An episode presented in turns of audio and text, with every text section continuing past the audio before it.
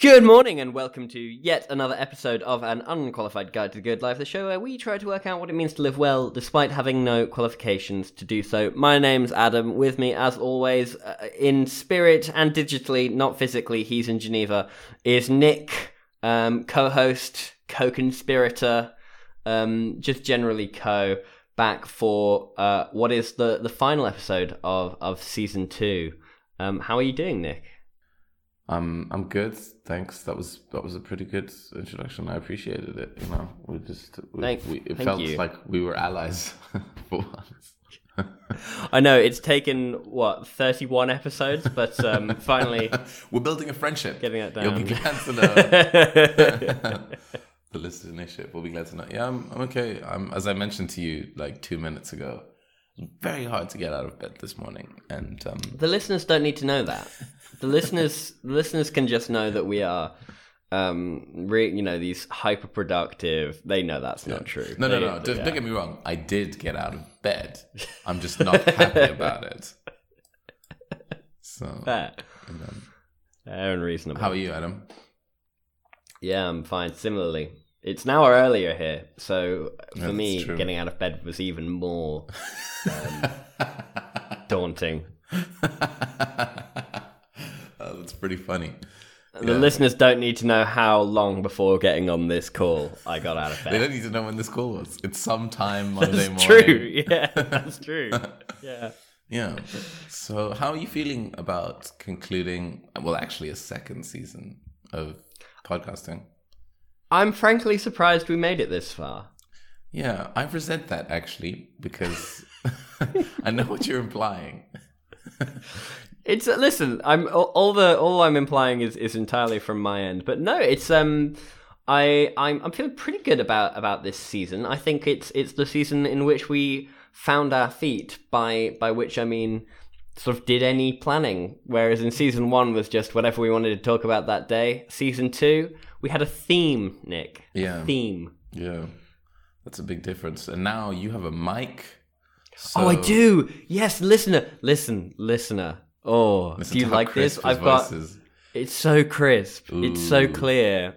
Ooh, I Radio bought a hot. It's on radio DJ. It's on my desk. I clipped it to it. I've even got a pop filter. So Wow.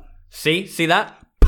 Nothing. It's fine. Actually, looking at Audacity, that wasn't great. That wasn't great. I did, can hear it from here. Uh, you just spat at your mic. Anyway, um, yeah. Do you tell us tell us something? Tell us something kind of slick and radio. Give us a vibe. Give us a vibe. and you got this new Okay. mic. Let's hear something. Okay. Um. My name is Roman Mars, and this is ninety nine percent invisible. How about that? How about that? I didn't. I didn't expect it to be that smooth. Actually, well done. Yeah, yeah. Do you think Roman Mars will be angry at us Oh, that I we don't- I impersonated I don't him? know. I don't know who Roman Mars is, but fuck him. You need to listen to more podcasts. I can't believe you don't know who Roman Mars is, but that's I don't, dude. I don't listen to any podcasts except for one, and no, it's not this one. it's crazy. You didn't need. That's crazy. We need to have a word about that in our next strategy meeting. that's that's not true. I do listen to this podcast, but only because I edit it.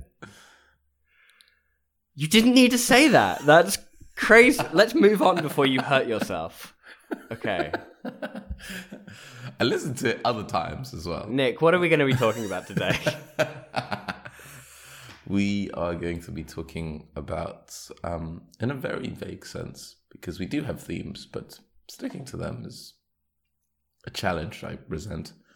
Um, utopia, the notion of utopia, and um, what um, the value maybe of of holding a, a notion of utopia is or can be when trying to advance society, right? So a lot of our episodes have centered on either the individual actions and perspectives uh, that one can take, or the organizations or institutions or non institutions of state that um, are the building blocks for a functional, virtuous, charitable society. And um, we thought maybe it would be a nice way to conclude our discussions on virtue and the topics that I just described by debating whether or not there is a value in holding a sense of utopia, a sense of an ideal when trying to make plans to make society better. You know, do we just work from one thing at a time, or is there value in holding a vision? Um, I, yes, that's a very succinct summary of what we're going to be talking about. Um, and I, th- true to form, um, uh, I think that you know part of uh, part of any utopia is is owning up to your mistakes, and I'm about to own up to two. One of which is not doing what I'm about to do before you went into that explanation, and the other is that we actually have to make a correction. Wow. Um, su- okay. Submit, yeah, submitted to us by um by by uh, a listener, Sarah. Sarah, thank you for submitting this. Um, friend of the show, um, and pointed out that in in episode eight of season two, um, when talking about the uh, Brown versus the Board of Education, Nick, you said that the case was based upon the daughter not being able to attend the all white school that was close to her house, but rather having to walk a considerable distance to the segregated all black school instead. This is an error.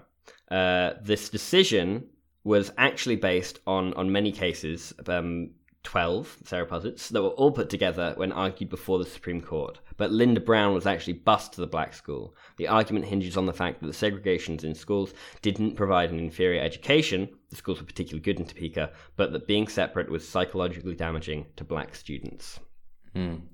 Okay. Well, actually, that is a vital correction.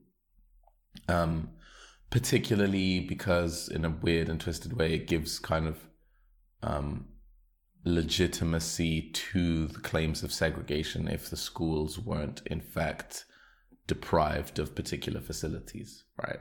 Um, because psychological damage is more intangible to argue for. Um, and maybe easier to argue against, particularly if you're the dominating power. But um, anyway, thank you for the correction, Sarah. Uh, weird time to slot it in, but you know we. Yeah, you know what? I, uh, yeah, you're right. You're right. Maybe should have waited to the end, done it first. Till the end.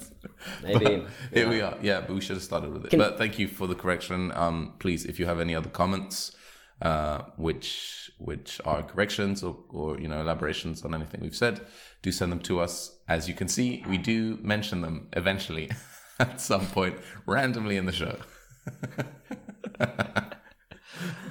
Um, excellent point. Shall I? Well, in that case, shall I at this point ask you how you feel about season two? Because just the order of everything is completely out of whack. No, let's get back to Utopia. Yeah, And um, the value of Utopia, um, the merits of Utopia, the dangers of Utopia as well. I have a quote um, with me here, which um, is from The Ghosts of Nagasaki.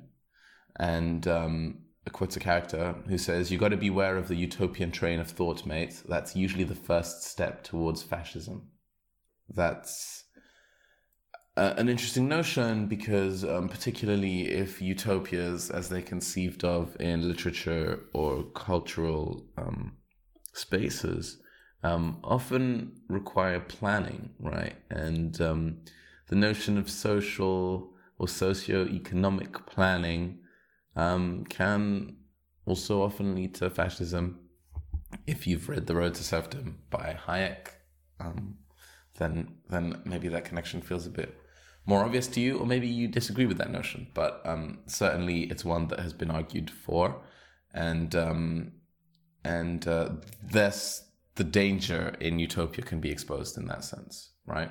Um, another crucial uh, potential limitation of utopia that I would also like to bring up by quoting someone um, is is as follows: Utopia was here at last. Its novelty had not yet been assailed by the supreme enemy of all utopias, boredom. And that's from Arthur C. Clarke's Childhood's End. So yeah, those those two introductory quotes hopefully introduce the premise of um, well fascism and centralized control that might be necessary to bring about any kind of functional conception of utopia. Um, very quickly making it a dystopia, and secondly, well, if we do live in a perfect world, we're going to be pretty bored. So that's um that's very interesting, uh, and and makes me think of um all, all manner of sort of dystopian novels that I've read. Brave New World uh, to be the, to be the the one that immediately comes to mind, um and and I think that you are going to explore this through some through some novels, through some literature, as you are want to do. I am, yeah. I'm not going to bring up Brave New World, nor am I going to bring up 1984 because I guess um they're too explicitly dystopian, and um, I wanted to focus on uh, maybe examples that might, um, but might at least have a, a, higher dose of optimism to begin with. Sure.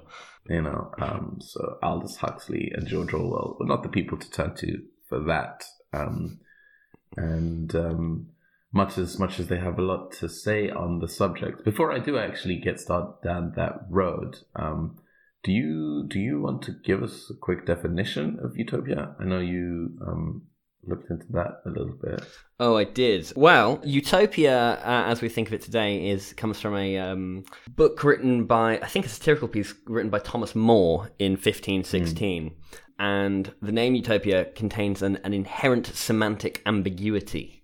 The article says um, it it may be derived from utopos, the, from the Greek ou topos, meaning no place. But as right. utopia is pronounced in English, it would be indistinguishable from eutopos, eu topos, meaning good place. So in this, Thomas More is both saying this is sort of a, a, a good place and also an impossible place. Right, perfect. Um, that's uh, actually a lovely definition. It holds so much meaning. Absolutely. Thomas More, yeah. clever guy. 500 years ago. Clever guy, clever guy indeed. And basing his uh, inspiration off the ancient Greeks is um, helpful because although it seems then like the ancient Greeks did not conceive of this concept themselves, they certainly, um, particularly in their philosophy and maybe in their plays and uh, you know cultural pieces, did provide you know possibilities of utopia, or certainly discuss the notion of ideal society. And um, you know, I'm I'm fascinated by that of the Epicureans, and um, they're kind of basically anarchist communes, um, where of course pleasure was like highest value to be held, and um, um, but more more famously perhaps is is Plato's The Republic, one of the founding texts, really, of um, Western philosophy and therefore Western academia, um, in which Plato expands on uh, a variety of his ideas, which I feel um, are batshit crazy in many respects. But um, uh, the, the, the kind of the crucial one is that of um, of how society should be shaped and how the most just society should be built, basically. Mm-hmm. And um, in essence, what he's what he's introducing is is kind of like an epistocracy, um, which epistocracy. You're gonna have to dumb which, that yeah. one down for me, Nicholas. Uh, I, I will. It's thank um, you. An, episto- an epistocracy is basically um, it's a democracy with a knowledge threshold. okay right? Um, right. And that can be both from the perspective of the voting public, which have to be qualified enough to vote, or from the ruler, the ruling class. Um, and in Plato's case, it's from the ruling class, which means that um, there is basically a, a, a, class of society or um, a, a, section of very talented children who get taken away from their children, uh, from their sorry, from their parents, and spend like twenty years studying um, studying all of these like arithmetic, geometry, astronomy, music, you know, the different fields of mathematics, philosophy, in order to become wizened kings, basically. Now, Nick, I've spent the best part of 20 years studying, and I'm not a wizened king.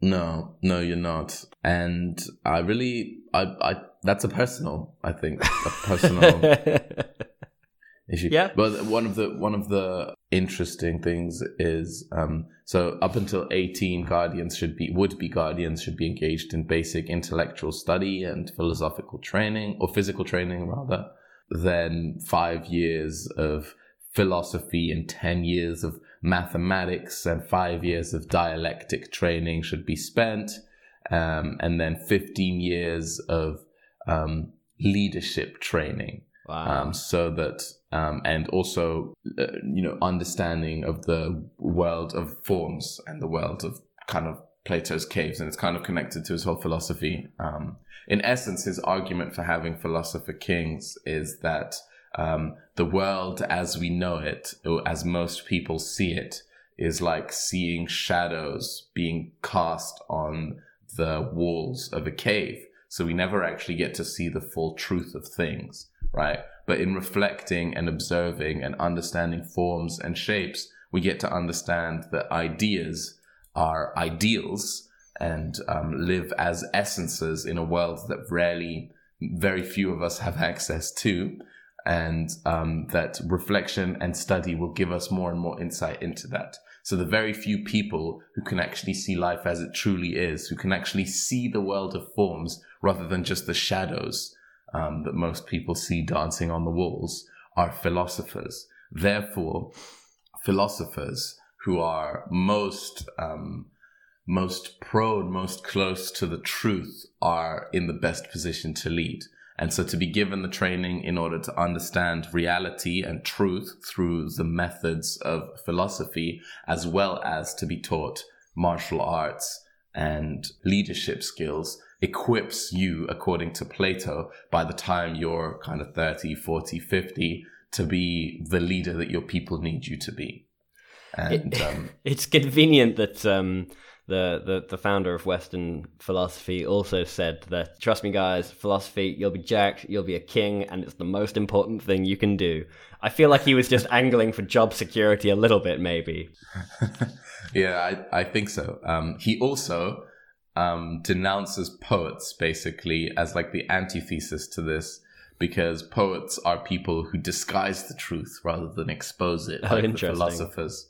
So um, that's why Plato famously um, is is is anti poetry and anti anti culture in some respects. Um, so very serious guy would have made a very boring society according to that. It's interesting to Yeah. note that there is also an artisan class, um, or Mhm. the bronze class as he refers to it, a That's a- warrior class. A bronze Well, class is a way better name than an artisan class. Yeah, well, I mean that's official. That's essentially what they are, right? It's Right, Like, there's yeah. the the workers, the artisans, the people who make things. That's the bronze class.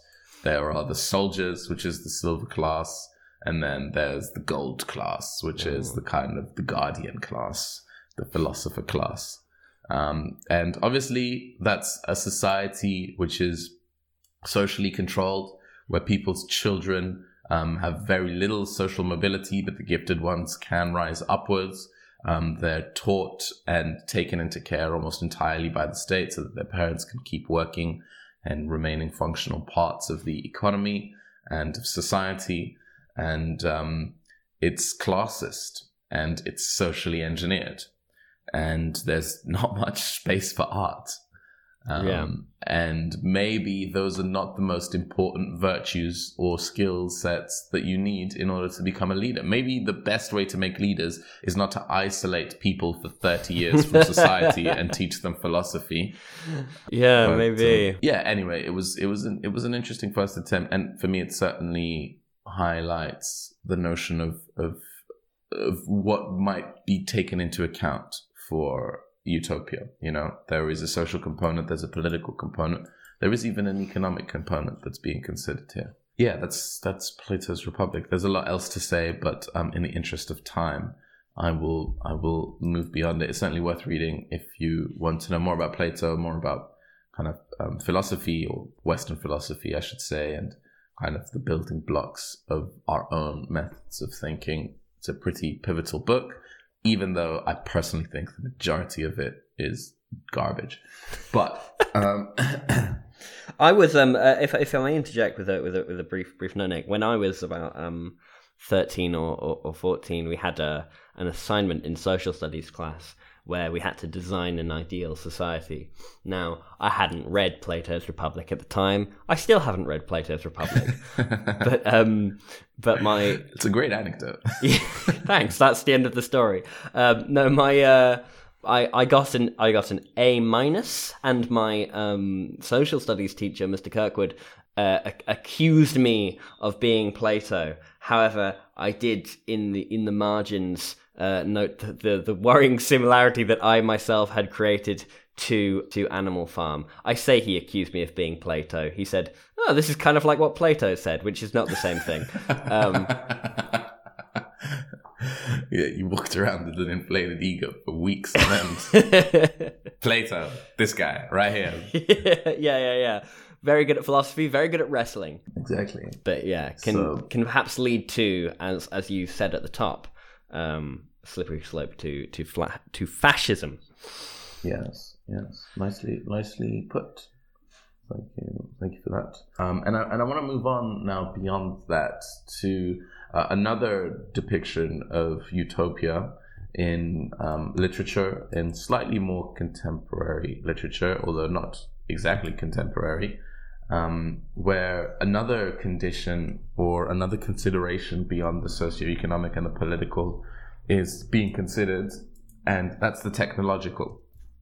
And um, the book that, I, or the novella rather, that uh, I want to bring up is The Time Machine by H.G. Wells, probably one of my all time favorite books, really, um, which was written by really the patron saint of science fiction, H.G. Um, Wells, who also very famously wrote A War of the Worlds.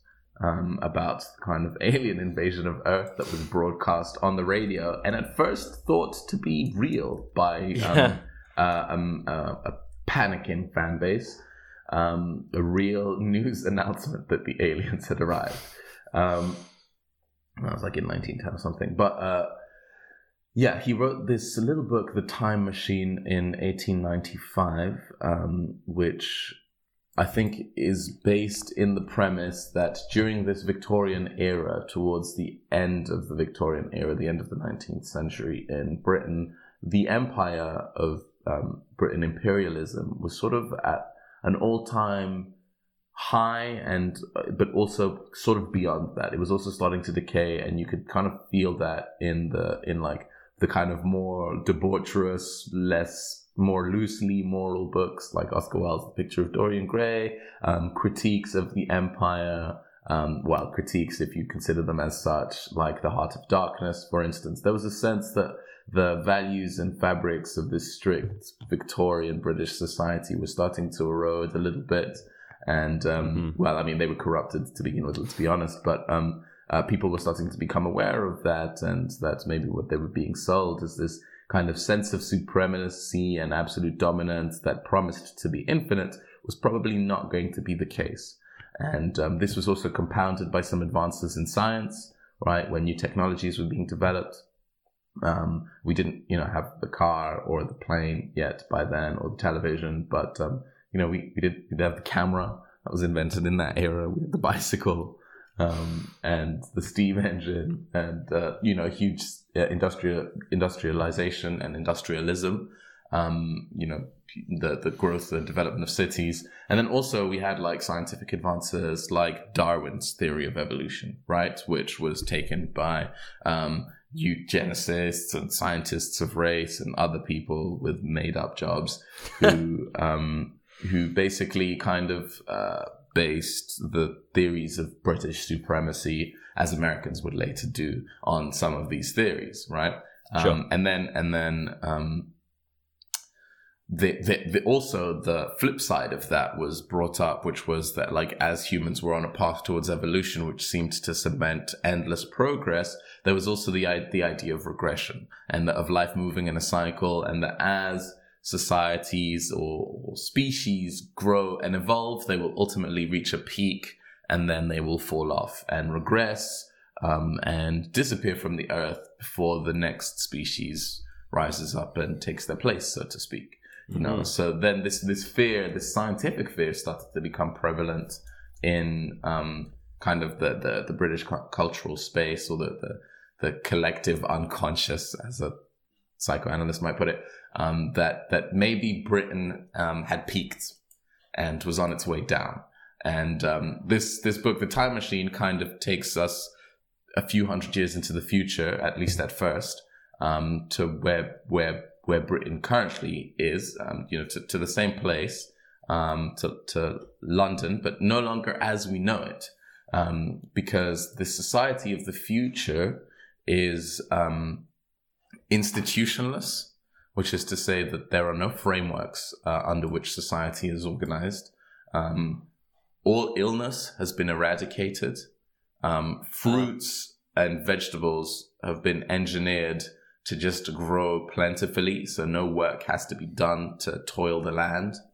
Um, yeah, as I said, illness has been eradicated. Money is a moot concept, um, and and the people who inhabit this land are diminutive. They're quite small in stature. They're pretty stupid um, in comparison to adults as we know them now. They're infantile uh, because they've never had to grow up. They speak a very basic language. They seem almost incapable of taking care of themselves, but luckily require very little in order to take care of themselves. And um, ultimately, it turns out that um, they are not the only inhabitants of the land, um, that there are underground uh, creatures, the Morlocks, um, who are a little bit more uh, simian in their features, a little bit more dexterous and agile. Um, they're scared of the sun. And uh, really, this is kind of like the working class and the aristocracy who live, you know, on the lavish, lush, safe land and just kind of play all day and don't really do anything. Mm. And then you have like the workers who basically are like the, the, people in the coal mines who haven't seen the sun in so long that now they can't be exposed to it anymore because it'll just kill them. Um, so like it's like ev- like evolution because of socio-economic engineering. The human race is split into two different categories. Right. One of which one of which um, lives underground and and is really the dystopia. Um, and the other of which lives upstairs. And, and you know, I don't kind of want to ruin like what the, exactly the relationship of those two different well races at this point is. Um, but um, certainly it speaks to that other fear of um, soci- socioeconomic engineering um, on a societal level and classism, like um, Plato was trying to introduce um, those those thousands of years ago.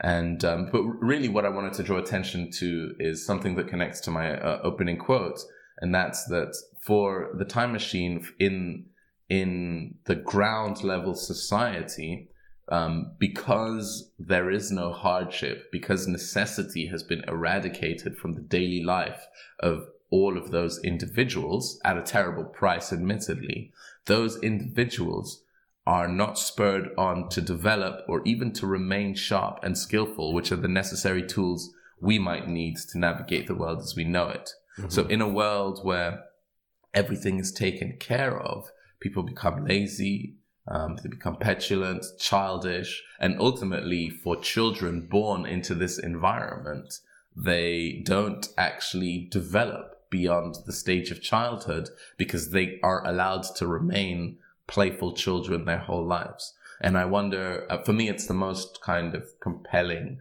warning of kind of, you know, att- attaining all securities, you know, and then being like, well, now, now what do you do? You know, it's sort of on a small scale. You could consider it as like, well, you know, if you, if you, if you, if you make so much money, you never have to work again. What the hell are you going to do with the rest of your life? You know, imagine all of society didn't have to do that. It speaks to kind of like what people would do on universal basic income and these things. I, I wonder if you have any thoughts on, on that, Adam, yourself. Well, the, the, the thought that comes to mind as you're speaking about it is is maybe that's that's only a bad thing because we we understand the alternative, right? I mean, uh, the the basis of um, I suppose Christian theology is of a return to a garden where we don't have the understanding of the difference between between good and evil, and what mm. um, and what better definition of, of adulthood can there be than having that that understanding? Sure, there's practical mm. things, but in a in a sort of um, moral sense, that's that's different. Now, obviously, we we know uh, in in the, in the H.G. Wells world that he's created that that this is a negative thing because there is an underclass that this is built on. Yeah, but is not just going around and enjoying yourself and not having to worry about the ills of the world. That, that's how most creatures live their, live their lives. Humans are, are perhaps different. Although I suppose creatures um, do have to struggle. Yeah. I was thinking of pets. Right. Yeah. yeah. That's quite a rosy depiction of, of nature. Yeah. You know, it's how pets it's, live their lives. Yeah. Pets have a great time. Yeah. Animal, um, animals eat each other's and their own children. Well, not- of the time, not all if They get animals. hungry. Some of them do. No, I did definitely mean pets. Um, but yeah, I, I- I wonder if there's not, not an, in, an inherent contradiction between um, the sort of promised utopias and what, and what that would actually be like, which I suppose is your point. So, so well done. Mm. Well, I appreciate it. Um, and well, you know what, what's interesting um, there with regards to the additional component of technology is that the technology allows presumably the traveler to get into the future and to see beyond that society and to go backwards as well. And again, in, also in this space, there is no culture, there is no art, there is no room for it because there is no impetus. Like, what are people going to do? Maybe they'll finger paint or something, but Sure. um, the, the, the, the conception and the exploration of this, the notions of suffering and desire are kind of non-existent.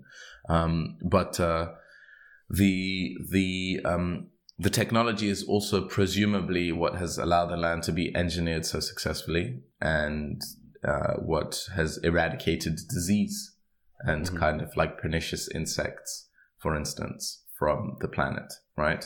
Um, bless you. But Thank you. The listener didn't hear that because I turned the gain right down, which is something I can do now. Right. Nice. New skills unlocked. Yeah.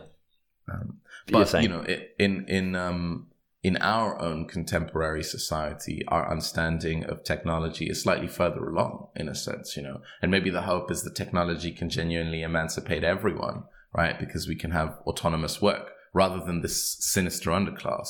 We could have robots. Obviously, that comes with its own kind of uh, constraints and conditions, you know. But um, maybe the price of human eman- emancipation is is robotic AI enslavement. well, that's um. Well, well. First of all, I don't. I don't think there's anything wrong with enslaving AI, and I think it's wrong of us to think of AI as not something to be enslaved to. That's a whole different conversation. yeah. Um, Android dream of electric sheep. Well, that's that. Well, that's different because they were flesh and blood. They were not electronic. But um, Huh? Well, it's not actually about sheep. no, not the sheep. The androids in the anyway. That's a whole different conversation. The androids were like manufactured people. They had flesh and blood. Anyway. right. There is a difference between an android and a robot, as I learned on a course I did as, as an undergraduate. But uh, I've, I've, I've, you've thrown me my train of thought about what I was going to um, say. Oh yes, well the idea that you're describing has been called um, fully automated luxury communism, which is an incredible name for a utopian ideology. Uh, it, the role of technology is an interesting one. I was talking to someone not long ago who was who who who ran a, a, a sort of organization for for encouraging uh, pragmatic utopians, and and he outlined three um, ways like ways to utopia: technological solutions, which is kind of what you've described there, where maybe we can outsource the work to to robots. Um, economic solutions, which involve sort of uh, you know huge redistributions of wealth. Um, and those are the two that get focused on most often in in sort of yeah utopian thinking. And there is definitely a role for both of these. But he also outlined ontological solutions, where it's by by changing our mindset in a sort of um, uh, yeah, I suppose so. It's the the constellations of philosophy, right? Like how can we think about the world so that it becomes utopian, uh, more more utopian as it is, rather than having to force massive structural change. Perhaps the path of least resistance. Nice, nice uh, framework. It is. It is. And um, that seems like a good place to move on to, to what I was going to talk about, which is, um, as as is not uncommon for me, rambling and confusing. Um, I, I was going to talk, Nick, about um, about about utopia in in in different cultures, um, but I found something more interesting to talk about because utopia in different cultures is is just variations on, on, on a theme, I guess. Um, I, I found an article by a guy called Lyman Tower Sargent, which is a great name, um, which talked about non-Western utopias. Perhaps the most famous of which is called uh, the Peach Bl- the Peach Blossom Spring, which is a poem by Tao Yuanming Um, and was written between 356 and, uh, or he lived between 356 and 427. Um, and it's just a peaceful pe- peasant society. Um, but and variations on this have been found within Buddhism, Confucianism, Hinduism, Islam, Taoism. Um, there are some perhaps uh, more contemporary non-Western things we might know of. Um, Mohandas Gandhi. Uh, he he created um, he used the Hindu notion of Ramaraja, um, a golden age, as a way of communicating his ideas. Even Ayatollah Khomeini created a vision of, of an Islamic republic. But perhaps what's more more interesting is, and, and I will I will brief, briefly outline such a an idea that you made me think of when you were talking about the cyclical nation of, uh, notion of history um, in, in regards to golden ages that come and go.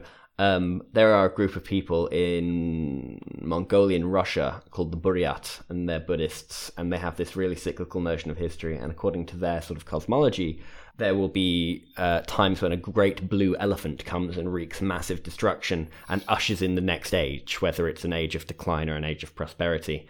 Um, and they believe that Joseph Stalin was one incarnation of this elephant. Wow. But that aside, uh, I, I, also highlighted some some pro- uh, problems with Utopia, and perhaps the most famous comes from from Karl Popper, uh, and and basically summarized what what you said al- already. Um, and that's that blueprint utopianism, as he calls it, leads to violence ultimately. Um, and he says that you know the Republic and certainly Marxist communism contain contain the seeds of violence within their um, critique. And and he argues that uh, a, a utopian vision is is having a blueprint of an ideal society fully formed before one embarks upon a political project. And one can see the dangers there, right? Because it's so easy to assume that you don't have the wrong idea, you have the wrong kind of people. And, and when you try and change the people or else cull them so that only the ones with the right ideas remain, uh, that's, that's fascism. And so he, he sort of creates this idea of, of utopia as process. And I think there is something to investigate there. But actually, what I want to get your opinion on, Nick, is, is an article I, I, found from the School of Life. It, it didn't list an author, unusually, but um, it was about the role of culture in a utopian society. You said that uh, in H.G. Well, H.G. Wells's world, the Morlocks don't have culture. Is it the Morlocks or well, the... actually, I don't think I don't think either of them do. But the Eloi are the are the um, the overground class. Right. And the Morlocks are the ones who live underground. But um, as far as I know, the Morlocks definitely, uh, the Eloi definitely don't have culture. Um, and museums have just fallen into disarray. Um, and cultural spaces are just being are just extinct if they if they're if they're not just decaying. I see. Well, this um this article talks about uh, a, a utopia that does have culture, and their critique of culture in our contemporary society is that the guardians of it, namely those who sort of work in and curate art galleries, music producers, all that kind of stuff, they decide that art should exist for its own sake. And this is perhaps a, a noble in its intention of, of preserving culture and giving it a certain importance, but um, artists often believe in, in, in art having practical and utilitarian aims, and that in a utopia, art's role should be taken seriously. Aristotle believed that watching tragedy was, was useful because it shook us free of self righteousness, prejudice, and moral blindness. And that in, in a utopia, uh, culture would have the singular role of being a, th- a form of therapy, who the um, author of this piece argues is just an intervention designed to help us function well, and, and puts forward ideas of perhaps uh, galleries curated not based on where they're from or the time that they're from, but from what they're trying to do. We could go to exhibits called called envy or anxiety, and we wouldn't study courses like history or English literature, but courses like the role of error and the need for status, and and gain our lessons from from across the the the arts, sciences, and humanities and that ultimately art uh, in all its forms uh, would become a so, sort of manual for for how to have a good society that society writes for itself. Before I before I get your your opinion on this, I, I just want to share a, a, quote that my friend who is an artist sent to me in a text message uh, when I when I sent him this article, and he writes. But yeah, I completely agree with the article. As a matter of fact, that's almost exactly what my final project was about. It's also why I've made the choice to pursue design over art, and why I make such a fuss about the difference between the two. I mean, throughout my course, I was always dumbfounded by the shit fine artists were doing. You know, there'd be some kid tying a load of balloons together and dangling it down a stairwell because their project sought to explore how that would interact with space or some bullshit. Basically, all projects being run in that specialism were just a matter of asking questions, and the people doing those projects always spoke about it like they were on some glorious grail quest. And I'd just be standing there thinking, okay, cool stack of balloons, but why though? Like, what could you possibly or tangibly hope to achieve? Okay, I feel like we should just be explicit and um, instead of trying to bullshit something, which is probably not going to work out well, um, the internet cut on Adam's side of the call.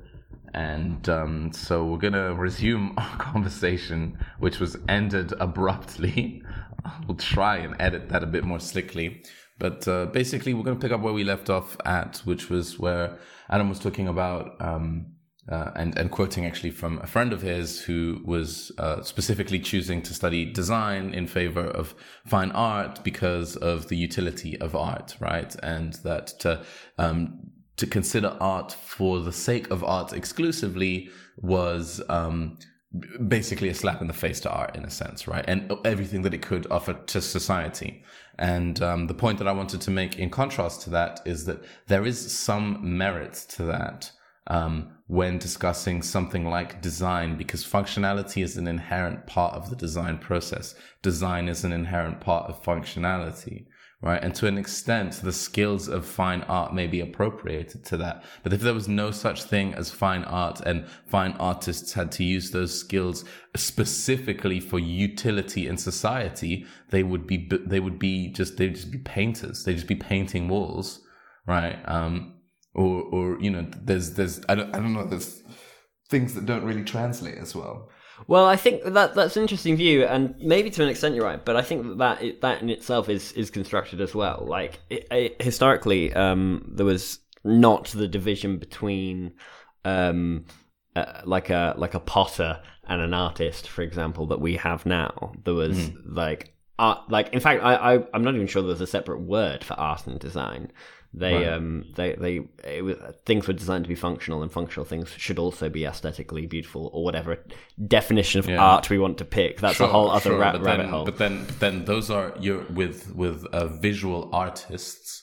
You're either drawing or painting on canvas, which is tangible material, or you're building things. Musicians exist in intangible expression right? Musicians can build instruments, I suppose, but if music if music has to be functional, then it's either religious or advertising, right? Which means that all music would be a jingle. I don't know that, or, that or I don't know that's true because if you, I mean. Are you because because the alternative to that is you hope that music has no effect on the people that listen to it. No, I think I think there are some effects. I'm just saying, how could you possibly impose the constraint of functionality on a musician? Well, I think I think that maybe we're, we're we're talking around different definitions of functionality. Like, I don't think that necessarily has to be towards a, a, a productive manufacturing economic ends, but rather as as the the original article said, as a form of therapy, right? Like it helps us to, mm. to make sense of and categorize of uh, the world and and deal with with the world's um, bullshit, basically. mm, okay, but then even in the sense of like morality, you know, um, like because for instance, the, the, the dismissal of the claim that like all, art for, of art for art's sake, like that's like the philosophy that Oscar Wilde, for instance, is trying to espouse, you know, and he's trying to he's trying to stay away from books as moral or immoral or you know edifying considerations right? I mean, necessarily, maybe when you tell a story, um, a reader, an interpreter will want to in, apply morality to it, but there there is no necessarily a need for inbuilt morality. You can just allow the space for it to be the case, you know. But maybe that's already a function of the novel. Like maybe that's just what exists there already, you know. I don't know how you can make explicitly therapeutic music. Maybe music is just therapeutic yeah, yeah, I, I think that that maybe there's no distinction, you know. Certainly, and I, I don't know if I have a developed enough idea to stake a serious claim, but I think that certainly the um the author of this article would argue that musical is yeah. by itself therapeutic in the specific sense of therapy uh, that the that the author is using, which is an intervention designed to help us function well. Not not and and you know they they lump together like um, therapy and most commonly used as we think of it in sort of psychological therapy. There are medical therapies and there are, yeah. according to the author, cultural therapies as well. Mm, mm. No, fair enough. And I do hear that. Yeah. Um, and maybe like the process of writing music, for instance, is therapeutic in and of itself. You know, the process of mm. writing writing stories is too, um, or painting pictures.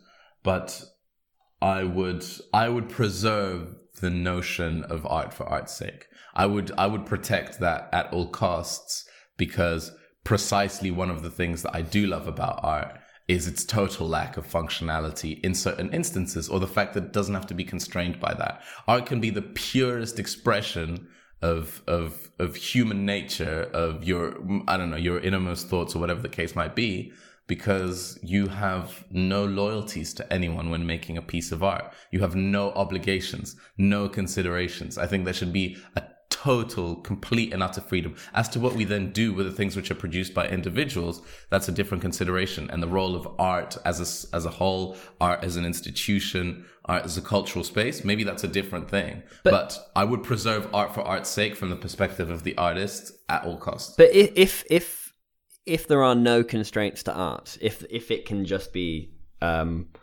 the, the, the, yeah the purest expression of, of what the artist wants to create of art. Doesn't art as a category as a concept break down if everything and anything can can be it? Um to an extent yeah but um categories were imposed retrospectively to begin with. Categorization is the prerogative of the critic and the theorist not of the artist.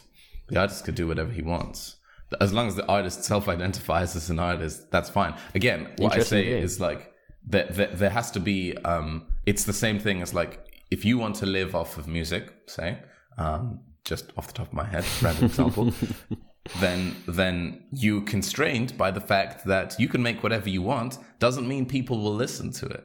You can make whatever you want doesn't mean people will endorse it and offer you patronage Mm-hmm. So there will be compromises inherent to it, and the laws of supply and demand, in a sense, might determine that. You know, if you have enough, if you have enough stability and security, like a utopia might offer, then literally anything can become art. But if you need if you need to make your living from art, then maybe functionality becomes a prerequisite because you have to give something to other people. You have to offer something to other people, whether as a secondary condition of what you're doing or whether as like an inherent part of your process, something that you're actively considering, you know? Um, but I think that's something that arranges itself naturally within society.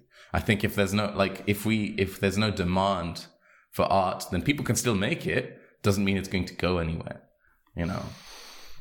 Interesting. Give me a lot to think about, as you do every episode. Um, but we're already going uh, quite late, so I'm going to um, I'm going to, to actually end my, my portion of, of the uh, of the episode now, um, ending okay. with ending with a quote. Unusually, mm, quote. nice.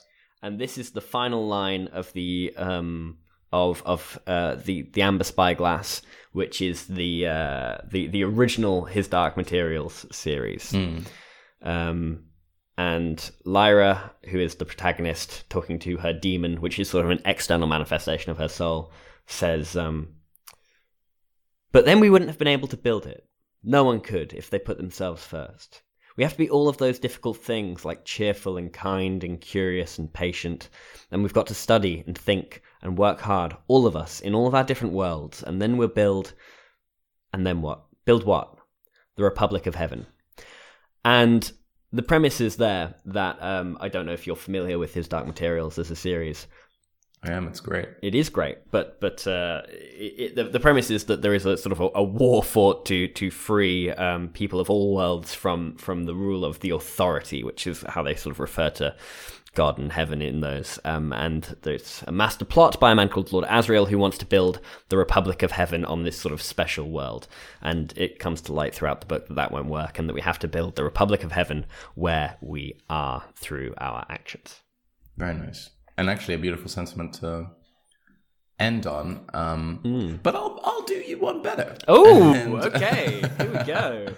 I, I will say that. Um, I may or may not have mentioned this before. Actually, I think I've almost definitely mentioned this before on this podcast, but I'll bring it up again because it's still worth saying. And that's that Noam Chomsky uh, wrote a book, or wait, basically gathered a collection of ideas together in a book called On Anarchism. And mm-hmm. at the end of the book, he is interviewed by um, the editor, presumably, and um, many different questions are offered to him uh, one of which, most interestingly for me, is um, what does it mean to hold a notion of anarchism um, as a political philosophy? Anarchism, or, you know, this kind of like like kind of like small commune based syndicalism, libertarianism type thing, whatever you want to define his political stance as, which is so radically different from the world that we currently inhabit and which really requires total overhaul in order to achieve, right? Um, what does that do for your political process, for your political in- involvement, if your objectives probably are most readily obtained by triggering revolution? Um, sure. And and and the response that he provides, which I think is very thoughtful and is definitely something that stayed with me, is that despite holding a utopia that seems basically far fetched given the direction in which the world is heading in, and almost like a fool's dream um, to maintain, that doesn't mean that um, that all evils that or, or all conditions which aren't it are equally bad you know, or not worth fighting for. And, you know, not everything may lead in that direction, but at least certain things can marginally improve people's lives, marginally build better societies, you know? And so political st- decisions um, and opportunities to reform society must still be taken on a case by case basis and should never be dismissed as opportunities to improve and to try and trigger us to move in the right directions, um, despite holding those things. So he says if you're able to participate, able to be involved in the small degrees of political action that your vote can can count for or your your campaigning or fundraising or whatever it might be, then do so as well as hold within you um, a notion of the society that one day you would love to live in um, based on the ideals that you wish everyone would hold um, and that those two things can coexist and that you should allow them to. Yeah. That's uh, fascinating, and also I think a very important, um, yeah, message to, to, sort of conclude this this this this uh, season two of on on virtue. Um, are there any are there any uh, uh other highlights you want to explicitly state that weren't covered in this um, uh, rather, rather wonderful and wide wide sweeping quote, Nick? I think one more time to to to to drill in what you like to say is just um, the premise of reflection. You know, I think that's definitely something, not just reflection, but like the multifaceted nature of reflection. Mm. You know, um, of whether it's um, on a micro scale um, within yourself, being introspective, taking a moment to think, of, to consider, um, whether it's to work on your gratitude or to evaluate your circumstances, to reflect on what you've accomplished, on where you'd like to go um, or or to do so on a broader scale for your family, for your community, for your society, for your planet. Um, that is that is um, certainly a crucial element, um, and not to allow yourself to be drowned by that, but to be guided by it, to live in tandem with it. Hmm. Um. That's. Uh, I think that that about that about covers it. The only thing I, will I will add in addition is um something that actually didn't come up until last uh, last episode, which is yeah, the world the world around us is, is a beautiful place and, and deserves recognition of that. And by cultivating that recognition, we can cultivate an appreciation for the for the world in itself, and that some things, I suppose, uh, deserve the effort, as it was. Yeah, I stand behind that absolutely. Now, yeah, in order to exemplify, typify the beauty of the world, mm. um, we have we have some fun facts. Do you have some admin to do before then? I do, I do. Um, I I would say first of all, um, tune back in for series three on Mind. Um, maybe we'll do that right at the end as a kicker. But um, we are going to come yeah. back with another season. This is not the end of an unqualified guide to the good life. We have lots of other lack of qualifications to push. Um, and uh, and the other thing is, you know, it, it's coming up to the um the, the holiday season um, as it's as it's colloquially known. Candlenights is, is how I prefer to think of it as an homage to that wonderful podcast, My Brother, My Brother and Me. You should go and listen to that. It's a better podcast than this one. Um, but um, we're gonna have to talk about that. oh, that's fucked up. That's fucked up. Um, but in, in, in the spirit of virtue, in the spirit of this, I would recommend looking up um, a, a, cause that is perhaps close to you and consider, if possible, um, making a making a donation of, of time or money. Um, in the interests of anarchism, there are there are lots of uh, mutual aid groups all over the place, and that could be a good place to start. Um, also, follow us on Instagram and Twitter at Good Life Cast. Any admin from any admin from you, Nick? No. Excellent. Um, do you have a fun fact? I do have a fun fact. I I haven't picked it yet, but there's a list in front of me. Oh, and um, This episode, wow. um, yeah, well, no, I just wanted to. I just wanted to talk about um, the Mariana Trench, the deepest Great. point um, in in the ocean. Uh, you know, nearly nearly two kilometers deeper than uh, Everest is tall, Wow.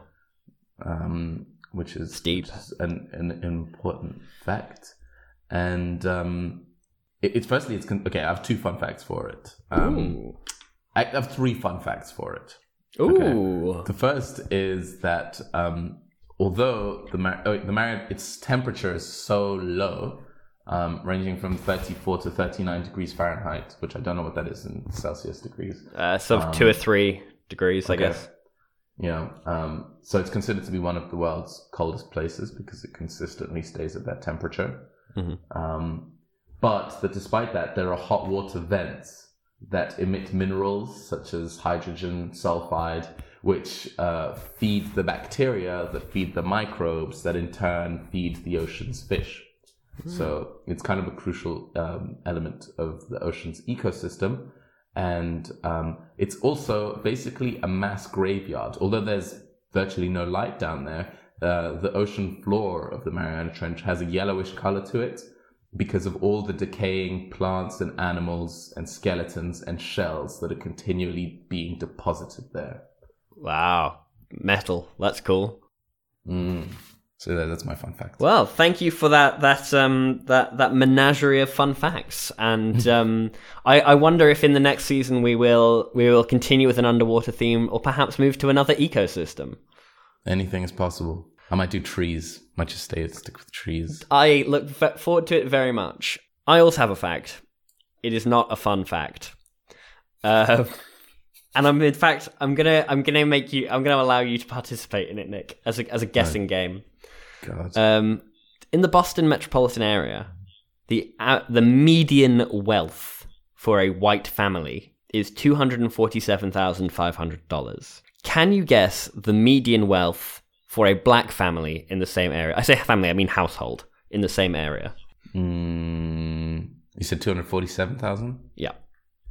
I'll say 190,000. Um, I'm afraid that's uh, a little over the mark. It is in fact eight. What?